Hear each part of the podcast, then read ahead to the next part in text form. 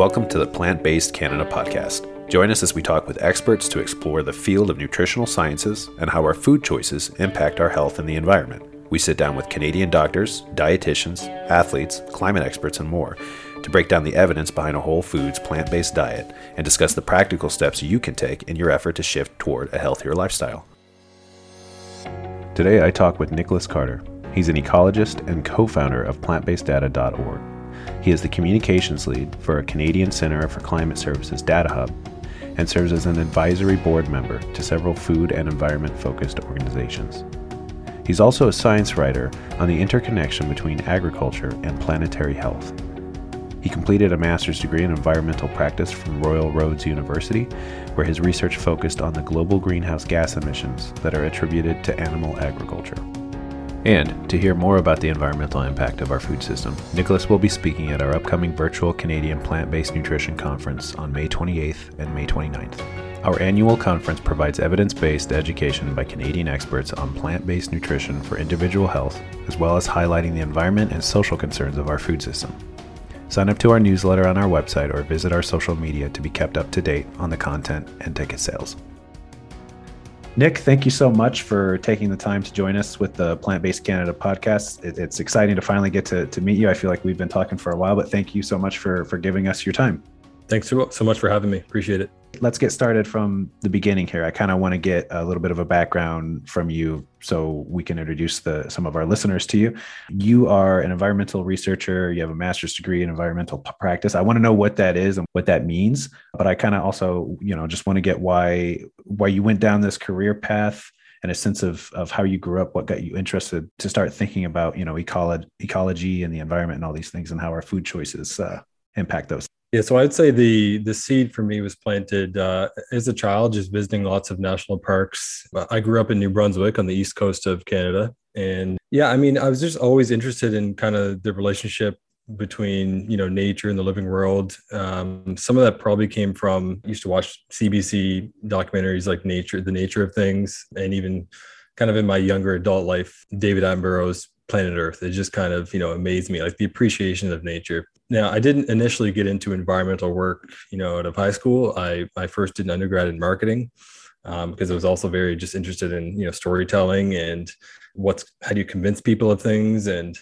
um, yeah, so this led me down a route that wasn't necessarily related to that. But um, ultimately, I came back to it because, you know, I just, it was more fulfilling trying to address something that, you know, society needed versus just trying to sell something. So, um, yeah, that's what led me to uh, a master's in environmental practice. And uh, this degree specifically looked at kind of like the root causes of, you know, the environmental crisis that we face from many different angles. It uh, didn't specifically look at food, but certainly a lot of my uh, particular research and case studies uh, were specific to food. And I suppose, you know, about six years ago when, you know, I was in my master's, it was really this that kind of opened my mind to uh, this whole world of, you know, food and agriculture uh, in a big way, because before that, for the most part, I was focused on environmental technology and, you know, solar panels and, and wind farms.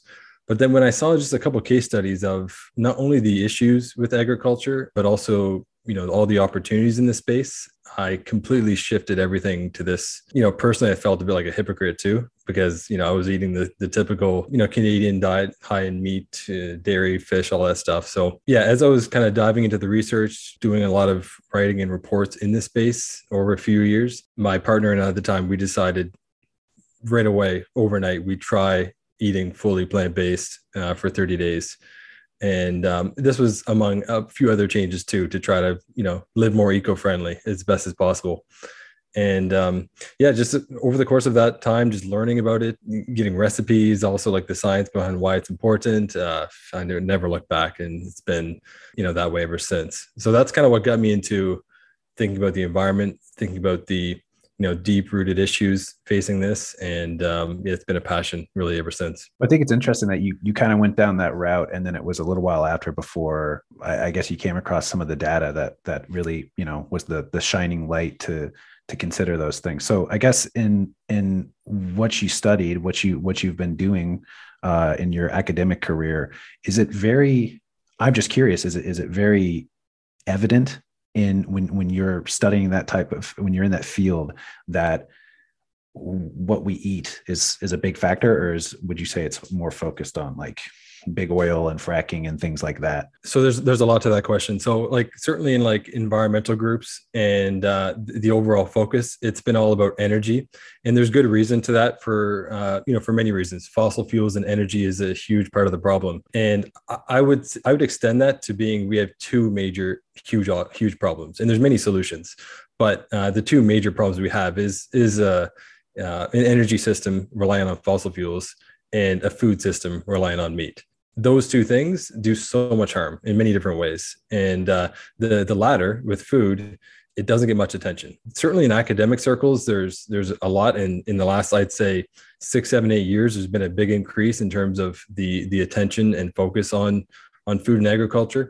But even environmental groups, it's um, you know so far pretty far behind in that space. So let's let's get into that a little bit. Talk to me more about um, how our food choices, just the common consumer, how our food choices contribute to C O two and, and methane emissions, and then, of course, to the wider uh, conversation around global warming. Yeah, so there's a twenty twenty-one study in Nature Food, and it showed that food overall is responsible for twenty-five to forty-two percent of all global emissions. Uh, typically, that's not the figure you would see. You would see it's about, you know, one quarter. But um, based on this, it's about at least a third of all emissions come from from food. And the way these studies are done, that's not looking at the kind of indirect benefits of shifting land to to be more forest. And if you shift land to be more forest, you're going to draw down a lot more carbon. So really, that's like a base number. Uh, it could be a lot higher.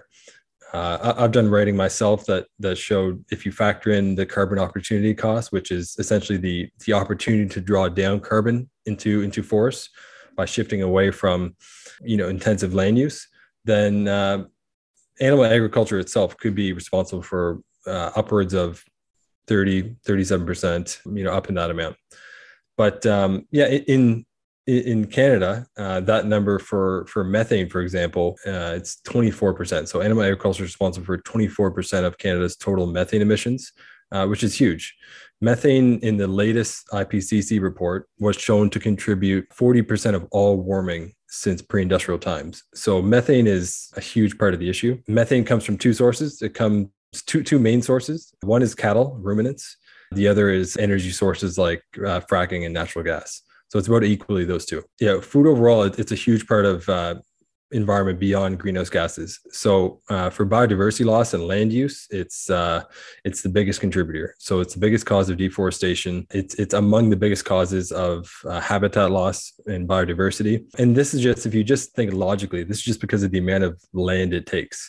Uh, half of all habitable land uh, is used directly for uh, for agriculture. And uh, of all agricultural land, uh, eighty percent of that is for animal agriculture. So we know directly what's using land and what's displacing nature. And this has been a huge part of what's drawn me to this topic, because uh, we need a lot more uh, protected wild places for wild animals to flourish.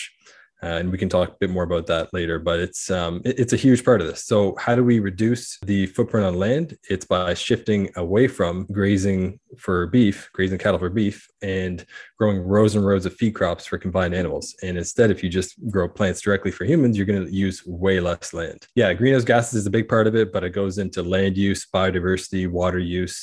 Um, and, and fundamentally, we just need to think, how do we feed a growing population?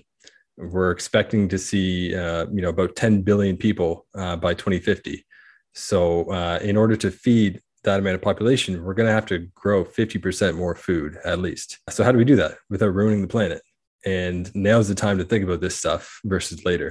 There's a lot of stuff I want to dig into here. So first, you, this goes back to your your days when you were thinking about marketing and things like that. There's the question of, so you, you there's the controversial uh, number that you mentioned in the beginning when we were talking about how uh, C O two emissions and how much of that is, is attrib- attributable to animal agriculture.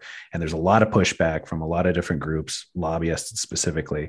But that's what I want to talk about first is, so every time a study comes out, there's huge amounts of pushback depending on which way the study goes. It's still to this day, we're at like, we're at, we're beyond the precipice of where we should be when it comes to fighting climate change, but it still seems like politicians and governments are dragging their, their feet. My question, I guess, is how much power really do these lobby groups have. You can speak to probably, you know, Canada and the U S maybe a little more. We have, that's, I, I think that's a lot more where you focus your attention, but I'm assuming that this is the same around the world because we just had the COP twenty-six not long ago, and it seems like there wasn't much progress made on it. So how much power and why is there so much power in these lobby groups? And then the other thing too, is I want to go back to the, to the proteins, like everything's focused on proteins, but we can go with the, with the, with the lobbyist question first. What, why is it that these groups hold so much power and sway? This is a huge part of the issue, and it's a phenomenal question. This is what we need to to to look at to get to the root of this issue, uh, because it does come down to to marketing. Uh, how, this marketing and lobbying that's happening to people. This is a big reason why people consume uh, so much meat.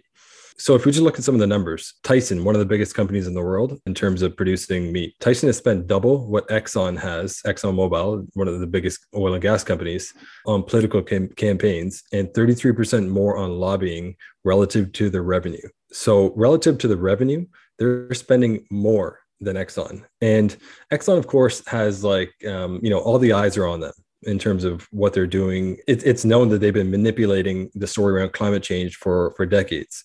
Exxon knew about the impacts of, of climate change on the planet before most of the public. And they they doubled down on marketing and campaigns to, to hide that and make it seem like it's not a big deal.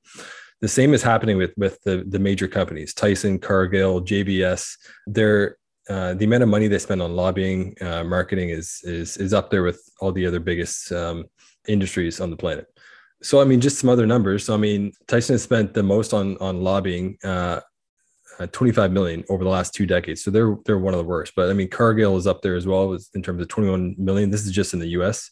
It'd be a bit less in, in Canada, but it's um, it's up there. It's influential for different countries as well. And if anyone wants to kind of dig into like, you know, a really good study that looked at this, in terms of the, you know, the responsibilities of these meat companies to to at least put targets in place to to reduce. The study's called The Climate Responsibilities of Industrial Meat and Dairy Producers.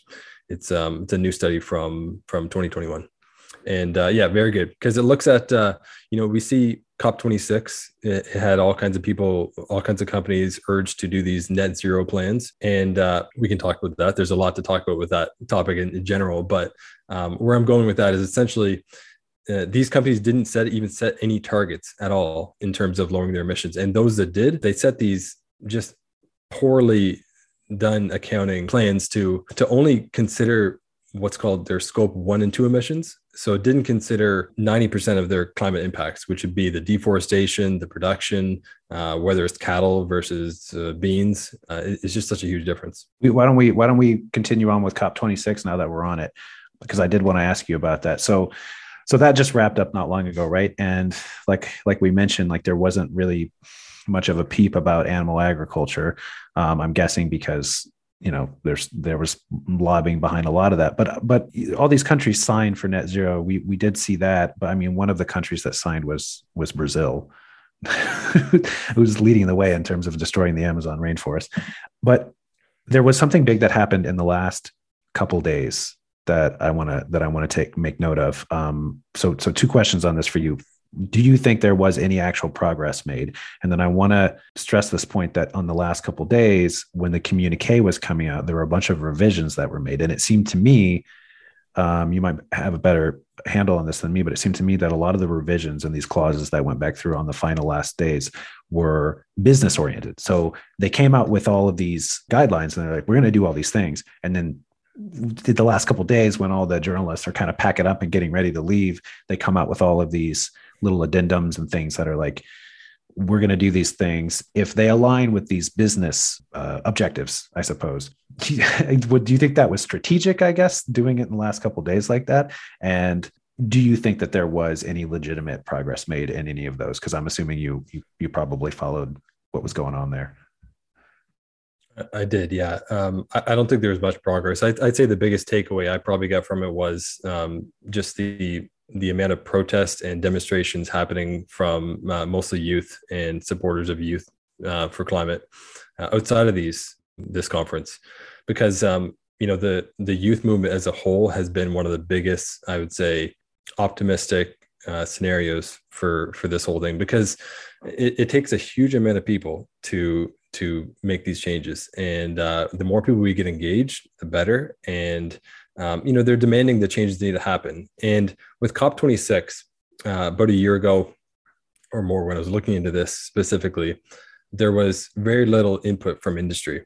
And I'm talking coal industry, but also like animal agriculture.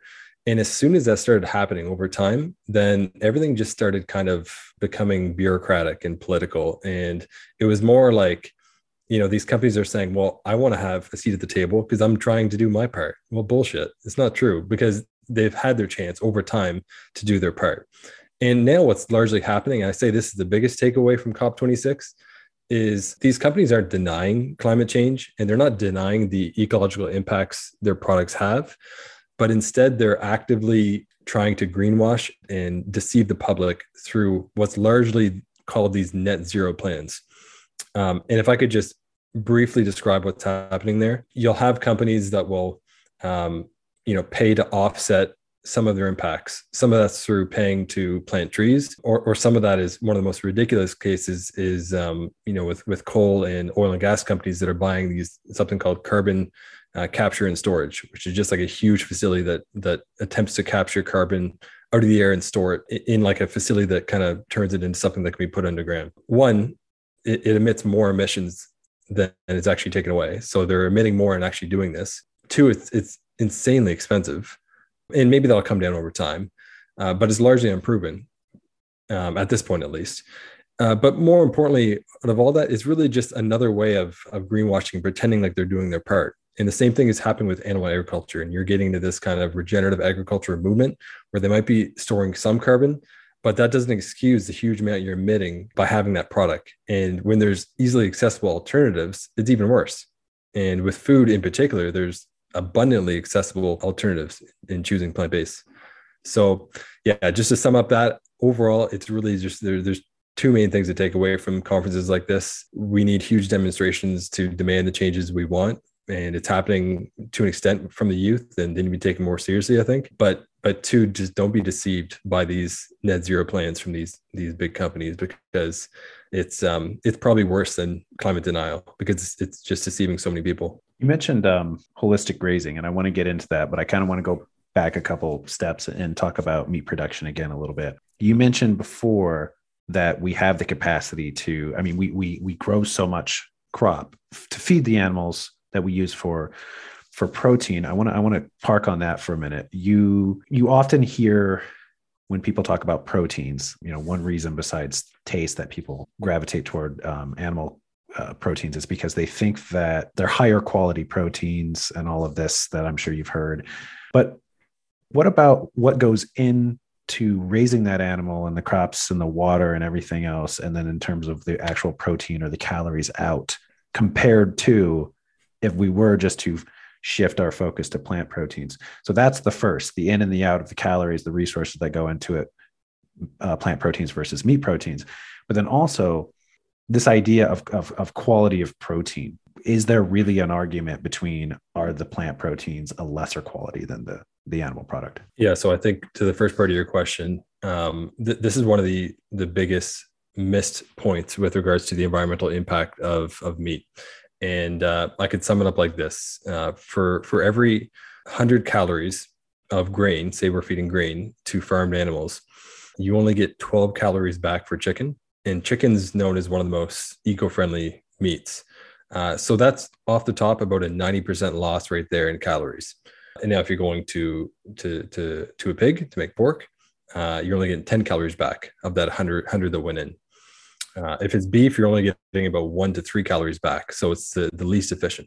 And the reason this is happening, just very simply, is, you know, we need to grow like, you know, in the case of cow, it's a thousand, two thousand pound mammal. And they need to operate because they're living beings, right? So right off the top, with any of these animals that are in factory farms or feedlots, it's it's such a huge waste of food, of land, of water, simply just using that as a source of food. And uh, so say, say for example, with with uh, with cows, there's a new movement to kind of shift them to, to, to pasture.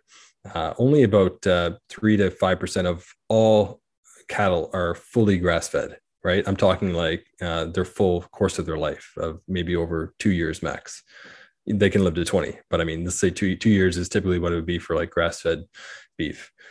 This is going to emit more methane uh, because eating a more fibrous diet over the course of their life and living a bit longer uh, emits three to four times more methane over the course of their life. And we already, I've already mentioned how damaging methane is to, to climate change.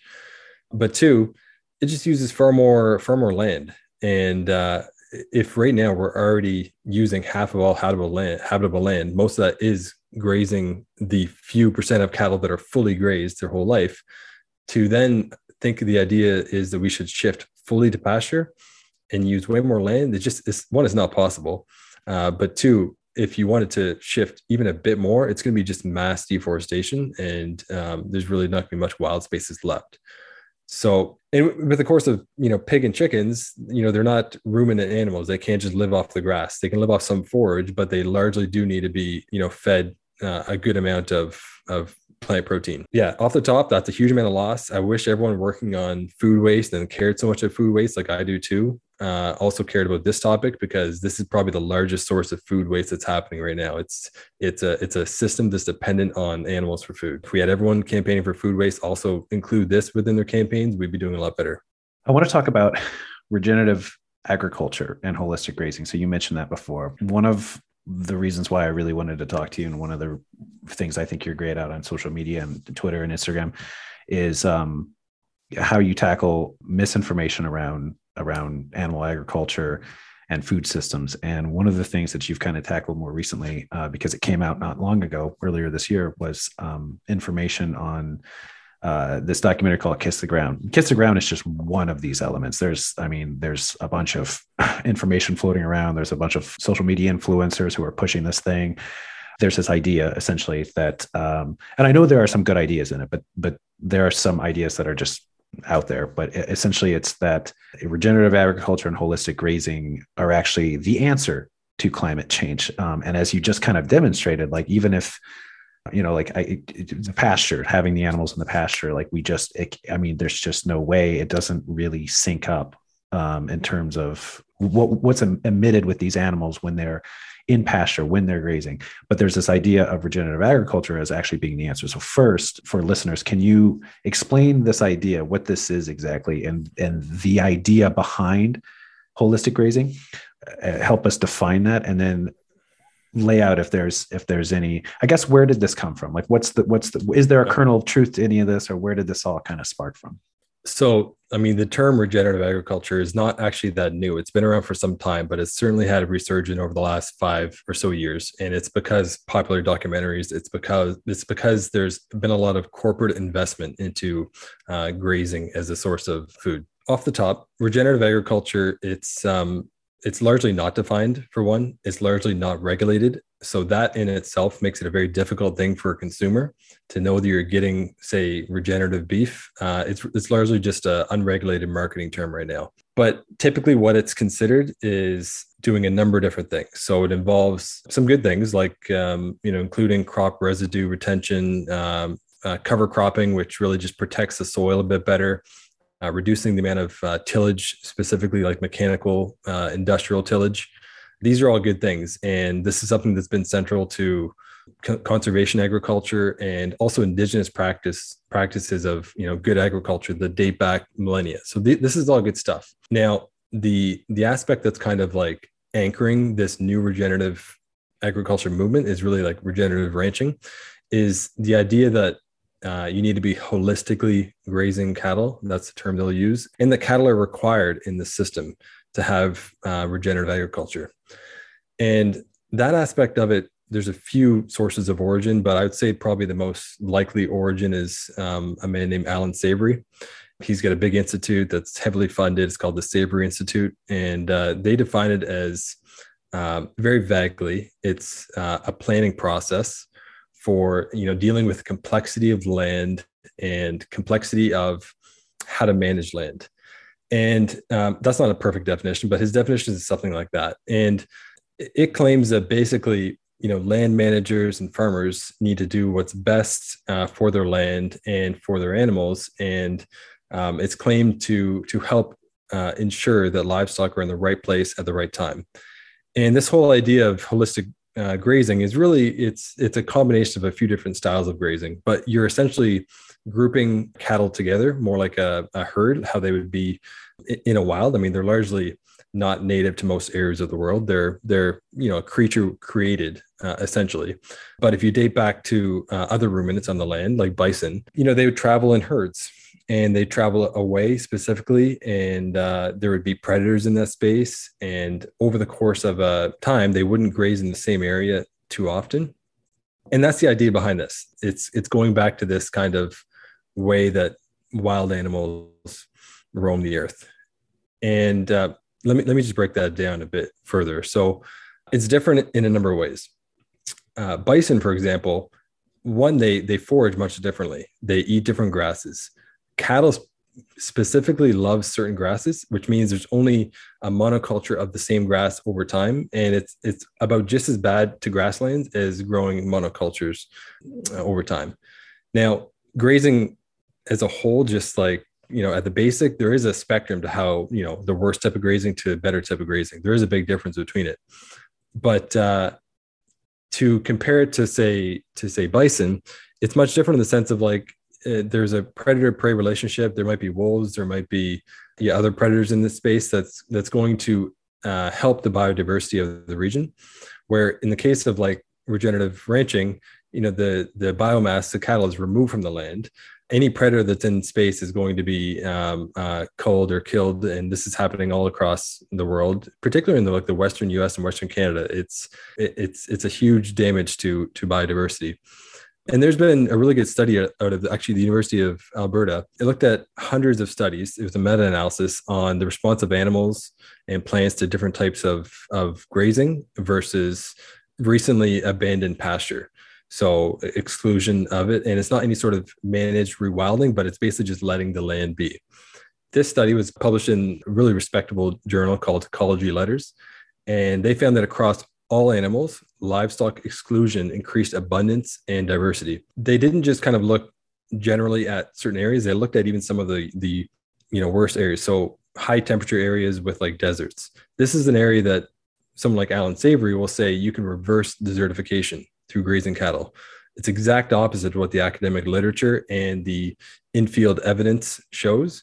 Actually, putting cattle in those areas that you claim will reverse desertification will actually do uh, much worse. It'll do more damage. And if it's such a dry area that maybe cannot grow crops, then you're also going to be bringing in water and feed for this animal. So it's not a very logical thing to, to one, possibly damage it further, two, herd biodiversity in the area that could help improve that area of land. But yeah, overall, it's just not a, a good method of going. So this this all kind of goes back to like this idea of uh, marginal land. That's something that comes up quite often. It's the idea that, you know, this land cannot be used for anything else besides grazing cattle. So we should graze cattle on it. And I think one that's a very anthropogenic way of seeing the world, a very human-centered way of seeing the world. Just because land might be a bit more marginal doesn't mean it's not, it's marginal for biodiversity, native animals in the space. Typically, when you put cattle in the space, they're going to remove a lot of uh, other native animals that would thrive in that area. But uh, that's not to say, too, that some of these poor quality soils could not uh, support hardy plants. I mean, there's all kinds of cases where, you know, you're growing hemp, leafy greens, uh, fruit trees, buckwheat. Some ancient grains are phenomenal in some some more kind of um, damaged soils. But I think there's now a resurgence over the last couple of years of uh, a number of areas being studied and, and showing that if you let land be and you let it rewild and you you essentially credit some of these landowners to manage their land for conservation, truly conservation, and at least dedicate some of their land to rewilding. And if you can show that you're rewilding away and, and drawing down carbon in a, in a very science-backed way, then um, then you make some money. And through this, some studies have shown that this one in particular that I that I can you can put in the show notes to, to show that seventy-seven to one hundred percent of marginal agricultural lands, in this case it was in New Zealand, could financially benefit from afforestation. So this, these are areas of land that are used for for sheep farming and uh, and cattle grazing. Instead, these landowners uh, benefited financially from rewilding that land. Now this is very difficult because there's so much subsidies going towards ranching as a source of funding, but imagine there wasn't. imagine there was there was not the amount of money going towards uh, ranching that is now propping up that as a as a product that is, yeah, it's very damaging. So it shouldn't be it shouldn't be subsidized. So yeah, if I could just kind of sum it up overall, this whole topic, I mean, if we just think big picture, this is what we need to do with things like this. Like, is this new solution scalable? So uh, beef cattle use sixty percent of the world's agricultural land. So a huge amount, uh, but they account overall for less than two percent of global calories um, and about five percent of global protein consumed. So, and compare that to common plant proteins like, you know, beans, peas, lentils. Beef requires more than twenty times more land and emits twenty times more greenhouse gas emissions per gram of protein. And that's from a study from the Union of Concerned Scientists. So within most of academia, this is not like a, this is not a confusing topic. Uh, we know what we need to shift to. We know we need to shift largely to plant-based diets in different ways. There's Not tons of ways we can talk about why, how I think that can happen and how how it should happen. But you know, the the idea that we need to shift to regenerative ranching, this is largely this new product. It's this new commercial entity. It's not something that is supported by much academic science. And largely, the whole Savory Institute has been studied for decades because these ideas aren't new. And uh, and o- almost anything that is not funded by him in some way shows that it's not a solution. It shows that overall the methane emissions of any sort of holistic grazing is going to far outweigh anything you might draw down. It's going to use more land. Uh, this, this form of regenerative ranching or holistic grazing uses two times more land than typical grazing. So it's not even, it's not even something land-wise that will save you much, much time. So yeah, largely it's something that within academics and within science, it's not anything that's up for debate. Yeah, I mean, it, and you and you and you you cite so many studies and meta-analysis, and it, it seems shocking to me that it's it's even an argument if we have all of this data showing that it, it's not beneficial and it doesn't do, like, the holistic grazing isn't all it's cracked up to be. We've been looking at this topic for a long time now, so it's like if if the preponderance of the data is suggesting one thing, and then we're still like, yeah, let's all jump on this. Regenerative agriculture uh, bandwagon. I had one more question about that though. Uh, with the, so with the Savory, you mentioned Savory, there was the whole element of, and I'm not too well versed in this, hopefully you can explain it a little better, of carbon sequestration. That was, that's one of like the big, you know, the, one of the key points that, that I think Kiss the Ground and, and some other studies have, or proponents of this, this style of, of farming have, have really said, like, this is why this is such a good thing. So what, what is that? And then why is it why is it that Savory suggested that animals having the grazing and the, the ruminant animals, why that is so good for carbon sequestration, if it is? Yeah. So the idea that Savory uh, will will discuss is that moving animals away in, in this manner and letting land rest will allow vegetation to grow, and vegetation grow As, as trees, or not necessarily trees in that case, but I mean, it, it, with, with shrubs and stuff that will grow, that'll draw carbon down. And so the idea is that doing this all across the world is what he wants to do, will draw down carbon. Now, there's a study on this. There's lots of studies on this that looked at this. One was out of Oxford University, and they concluded, this is a quote from this, is the maximum global potential in the most optimist, optimistic conditions and using the most generous of assumptions. So you can consider that being like regenerative ranching. Uh, it would offset only twenty to sixty percent of emissions from grazing cows, four to eleven percent of total livestock emissions, and zero point six percent to one point six percent of total annual greenhouse gas emissions. Uh, so what's largely happening here is Savory is commissioning these studies uh, and different commercial groups that are involved in this as well. They're not factoring in methane, which just makes zero sense to me. And if you don't factor in methane, if you uh, take a piece of land that was intensively cropped before or is uh, overgrazed, and you put this new form of regenerative ranching on there, and you also do some other things that are great, like, you know, applying some compost to the land, uh, not tilling it as aggressively, it's going to improve it.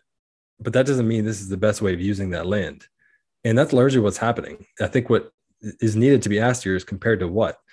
There, I haven't seen any study that compares regenerative agriculture to rewilded land in the exact same area. And this is really what needs to, to happen. Be- because regenerative ranching is going to take way more land if you want to feed the world. So you need to show that this is better than letting land be and protecting land and rewilding land that was recently deforested. And they just can't do that. So land is the topic they don't talk about a whole lot. And methane is something they don't even touch, because they know if they factor in methane, they're far from carbon neutral. They're uh, a net emitting practice, and they might have some benefits compared to the other source of land, but it's not a way to feed the world. So it sounds to me like this kind of goes back to, to in the beginning when you talked about how you were interested initially in, in advertising. They take a kernel of truth and then they present it in a way that makes it seem like it, like it's a good thing, but they're not showing you the entire picture. They're, they're just taking a little bit and taking it out of context, which brings me to my next question. I wanted to ask you about this whole movement of clean meat and eco burgers. Um, I think it's interesting that these things have become more popular now that we're actually seeing a bit of a trend when it comes to plant-based meats. Like we're seeing, uh, we're seeing things like Beyond uh, and Impossible and, and a slew of other brands that have followed suit that um, have created products that are similar to burgers and, and chicken and things like that. And then also, though it's not readily available now, but probably will be in the ne- in the next ten to twenty years, you've got the, the cell-based meat and things like that that are being created in labs and petri dishes, which are essentially meat, but without the animal. Huge companies like McDonald's, like jump on this and say, and, and here in Canada, uh, one big company I think that I've seen commercials for is uh, A and W. Promoting these pasture fed or clean meat or e- their eco burgers. So it, it's almost as if to like convince the customer that like this burger is okay for you to eat, despite the fact that we're in a cl- climate crisis right now. Is this all just another, I feel like I know the answer, but is this all just another form of greenwashing? Uh, so are you specifically asking about like, uh, is, is clean meat and, you know, plant-based, uh, not the plant-based. I mean, okay. I, I, sorry, I just meant to bring that up because I thought that there was a correlation between what we're seeing in terms of the meat, the actual meat uh, companies mm-hmm. like promote these clean meat things mm-hmm. versus now we're seeing a trend of the plant-based meat. So it's almost as if they're trying to like, I think, copy yeah, it, you know? I, I, no, I know exactly what you're saying. I, I think what's happening is um, these large companies are seeing that um, people care about the environment. People want to do their part. People are seeing that they have choices to, to make, and largely with food, price and taste is really what dominates why people make choices. But uh, creeping up closely is both health and the environment, because it's intertwined in everyone's lives. It's important to people. People want to make the right choices. People don't want to be tricked when they're when they're in a grocery store and they see certain things. So yeah, just like with uh, different forms of energy that they're saying it's now better, it's now eco-friendly. Uh, the same thing is happening with these big meat companies. They're seeing this as a way of, you know, marketing their product to avoid people of, of switching. And it's an easy trick for them to do because people want to hear, uh, you know, the good news about something they're already doing.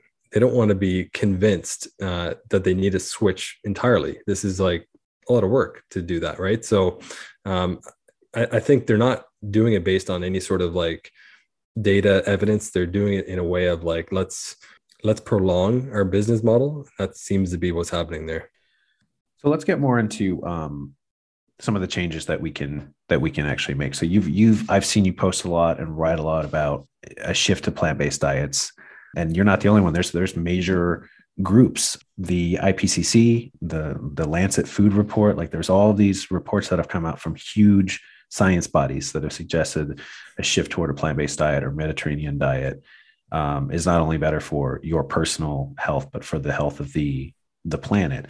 In terms of the shift for food production, if we're shifting from a more animal-based diet where everybody's consuming, you know, so many uh, meat products versus one where it's more plant-based, how big of a change would do you think that we would need to make? Or do you think that um, in terms of the food systems that we have, since we're already producing so much crop to feed the animals, that it would be a fairly easy shift to move in that direction?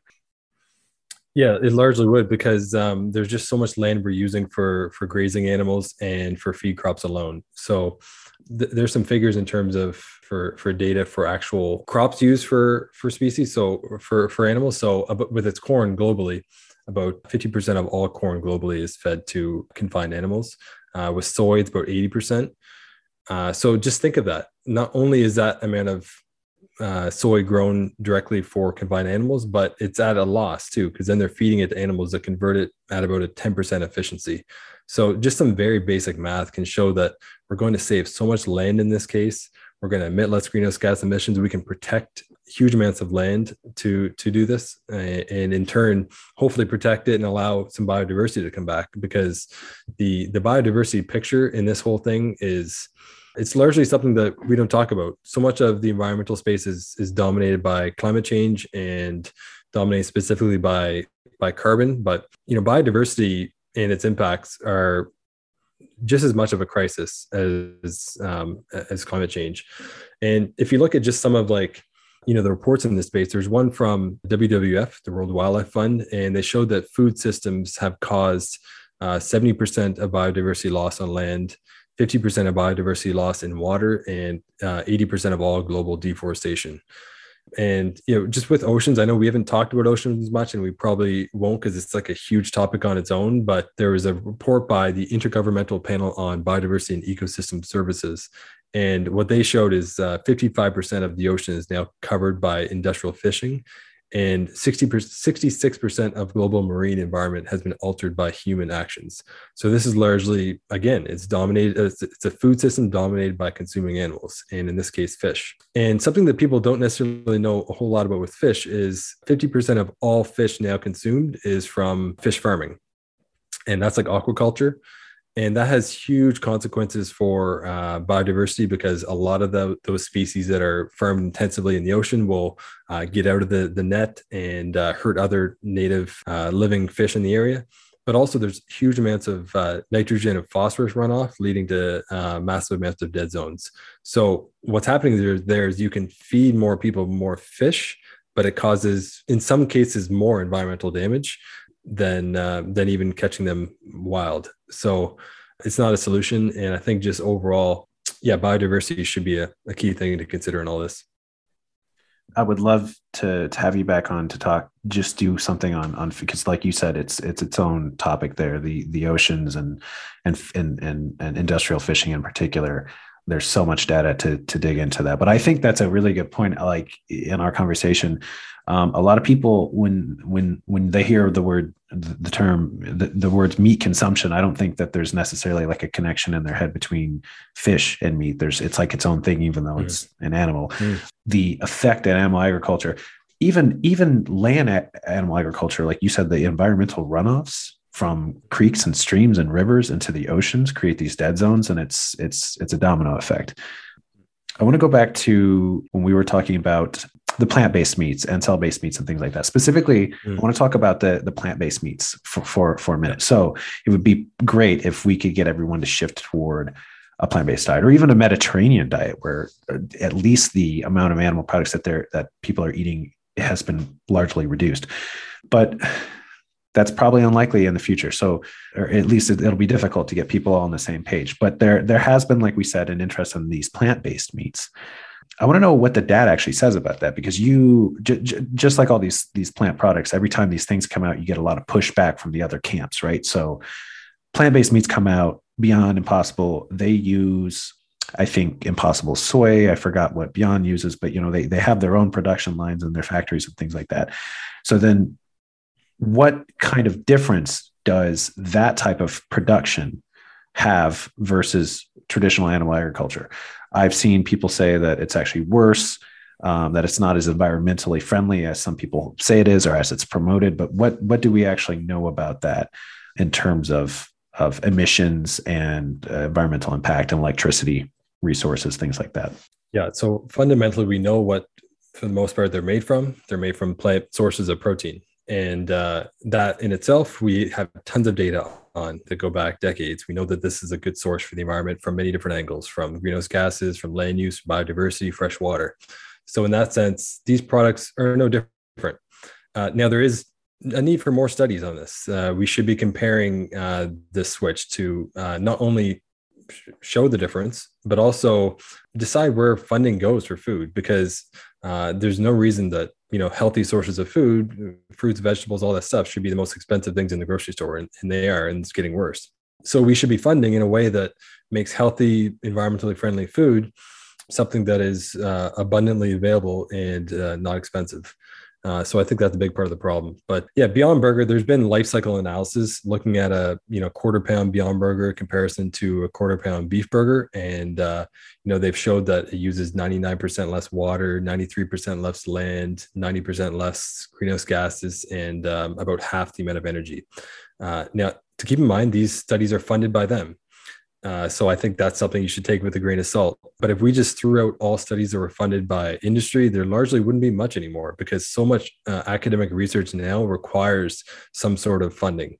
Um, and I think it's just something that you uh, should keep in mind in like any sort of critical analysis you're doing. But I mean, there's other studies too that looked at Impossible Foods showed about the same thing. You mentioned clean meat earlier. Again, I think clean meat and, and cultured meat, whatever you want to call it, would be a huge solution too. Now, in terms of energy, it probably uh, wouldn't use a whole lot less. It all depends. It's going to require you know, huge amount, amounts of essentially like vats, like brewery type vats to, to do this. And it, it could use probably similar amount of energy. Uh, there's still more research needed to, to see. But with cultured meat, it's going to save huge amounts of land. And this is such a key player in this whole environmental issue. It's how much land is used. And I think, I think ideally these companies that are, are coming out making either plant-based products or clean meat are, you know, they're advocating for, for all kinds of ways that they can improve the environmental situation, but also uh, they should be looking at doing like land back strategies to, to give land back to indigenous populations that it was taken from. And if you look back at like the history of cattle, you'll see that largely cattle was used as a tool for colonization, which again is a topic on its own, not something we can cover, but like it's, it's something that like clean meat can be a, such a huge uh, win in this space just because it's freeing up so much land. And, you know, for me, I would say plant-based meats are, are, Uh, the way to go. Obviously, whole food plant-based, I think, is like, you know, the the, the best option in this case for your health, uh, for the planet. Uh, but, you know, in terms of convincing the whole world to to adopt a whole food plant-based diet is just uh, very unlikely. Uh, so that's where these plant-based meats come in. That's where uh, clean meat can come in, and they can, you know, alter the the profile nutritionally with, with clean meat to uh, replicate as best as possible uh, uh, meat. And it seems like it's far away, but like it's been Uh, I think it was approved in Singapore, and there's uh, just chicken being sold there. Um, I heard in the States, there's all kinds of reviews happening to to approve clean meat from being sold uh, there probably within a year, I'd say. Uh, to some extent, it'll probably be very expensive at first. But all it would take is like, you know, maybe a few years from now, a big company like McDonald's picking up one or two options that are clean meat. And I'm not, I'm not convinced that people will be you know, grossed out by like something made in a lab, because I mean, look at what you're eating now from McDonald's, right? Like it's just, and, and I guess that's part of the problem. People don't really know, and people don't want to know what they're eating, but um, you know, people will say that like, you know, something made in a lab is, is gross, but I don't buy it. People buy beer all the time. That's made in, that's made in like the exact same type of brewery. Right. And so it's no different. There's nothing, nothing to be worried about there. Yeah. And to be clear, like I, I've invested zero in clean meat or plant-based meats. Uh, I'm not paid by any of them. I just think it's probably one of the best solutions we have in, in terms of like actively shifting people in this direction. It's always shocked me that people have looked at a veggie burger and thought that was disgusting, but they'll eat a hot dog. It just makes no sense. Um, yeah. I feel like this, so this topic is, is, is huge. It's vast. And like I've already alluded to, like I could go into a million different tangents with you, and I would love to in the future. I'd love to talk about indigenous farming practices and delve into that a little more, and conversation about dead zones in the ocean and industrial fishing. But I kind of want to wrap it up today. I just had a couple more questions for you, just two more. I wanted to, so I know that you, uh, uh, one of our first guests on the podcast was Doctor Tushar Mehta. Um, you've worked with him, and then uh, Nitel uh, Jethalo, who eventually I hope will get on the show too, but you, all three of you are the co-founders of a resource called the plant, uh, plant based data dot org. Can you tell me a little bit about this and then what you contribute to it? Yeah, so this has been like just a side project uh, for for a long time. Tushar and I have both uh, held databases of peer reviewed papers dating back uh, a long, long time. And it's just something that, you know, we've had people have asked us questions. We've done presentations. Uh, you dig through it. You, you find uh, the best, you know, peer-reviewed data. And what we found is just there's so much of it that's uh, inaccessible. There's so much of the work that we've already done, just kind of like compiling this data, putting it into folders, doing summaries of some key papers, uh, doing write-ups that kind of link to some of the best uh, scientific literature in the space. About a year and a half ago now, we just decided let's just throw it up on a site, you know, kind of grassroots, and let's let's make it accessible to as many people as possible. Tushar, I mean, he's just um, you've had him on. He's a genius. This guy's he's phenomenal. He's not only is very knowledgeable in the health side, but can hold his own on the environmental side and and also pandemics. So for me, for the most part, I manage the environmental section with Tushar. Uh, but we have a huge database on health too. Uh, we have a major database on, you know, pandemics and the links between, you know, zoonotic diseases and agriculture. And Natal's done a great job putting together like an economics and policy section, which I think is just so important in this whole topic too, to figure out, okay, where's the money going? How do we make this shift? And uh, so I think overall that is something that can be helpful to uh, anyone writing in the space, different academics, students, Uh, even anyone that just has been kind of told something and you want to kind of see, okay, well, what is kind of the best scientific literature show in this space? What is the meta-analyses uh, on a topic show? Because I think more than ever and increasingly, there's just so much misinformation out there. And we need to find what is the best source of information, challenge our beliefs, continue to kind of, you know, as best as possible, find out what's true. And not everyone's going to dive and dive in and read all these scientific papers, but if we can kind of do a couple summaries of it, uh, if we can make it accessible and help others, all kinds of other people telling stories and writing stories and communicating in different ways, if we can help them kind of find the best research, then um, you know, I think that's that's largely why we did that, and it seems to be helping some people. It's a yeah, it's a phenomenal resource, and it's really comprehensive. So I, I highly recommend anyone listening to check it out. We'll link it in the show notes. And then before I let you go, I just had one question. Um, if somebody's been listening to this conversation and they feel inspired to get involved, to make some changes, your advice, what's some of the the, the simplest uh, steps that they could do, that they could consider if they want to start making better choices as a consumer? Yeah, I, I would say just From from what I know about like the psychology of change is very difficult. So like you know, perfection's the enemy of good. You know, do do what you can to make shifts in a direction that uh, you want to do based on you know quality evidence. Uh, I, I think it's not accessible to everyone. I really don't. I think syst- systemically we need to do a much better job of making going plant based uh, easier, uh, more inexpensive. Uh, you know, if you're eating a whole food plant-based diet, I would say it is a lot cheaper. But if you're, you're getting some of these, um, you know, plant-based meats, they're expensive and they shouldn't be. Uh, why do they cost so much? They do so much less environmental damage. Uh, and that's not the consumer's fault. That's not the individual's fault. And I think just, you know, being kind to yourself is important too in any of these changes, because like food is ingrained in, in everyone. It's, you know, what you're growing up on. There's cultures, there's traditions, there's uh, your families that are, are involved. So it's a difficult process. Um, but I think the the benefits of making a shift to plant-based are, are countless. There's there's all kinds of health benefits, of course. In terms of the environmental footprint, there's been studies of this. It, it's shown in, in rich countries like Canada to uh, decrease your ecological footprint by at least twenty percent, but maybe even as high as about forty percent on an individual basis. And that's something you have access to do every day, three times a day. Um, not everyone has access to go buy solar panels and put them up on your roof, as much as that can be a good decision too. Uh, can be expensive. It shouldn't be, but it is. So I think like in terms of like making environmental decisions yourself, there's all kinds of things you can do, uh, shifting towards a plant-based diet. Uh, from everything I've read, from being on the other side of eating a high meat diet, this is from everything I've seen, it's one of the best actions you can do for, for shifting to, you know, an individual lower carbon footprint. And uh, yeah, I would say just go to a, a vegan restaurant near you, uh, look at recipes, Uh, learn about how you can replicate the exact same meals you're you're already loving and enjoying. That's kind of what I did myself, just like quickly over time. This was before I had kids, but when I had all kinds of time to kind of do it quickly.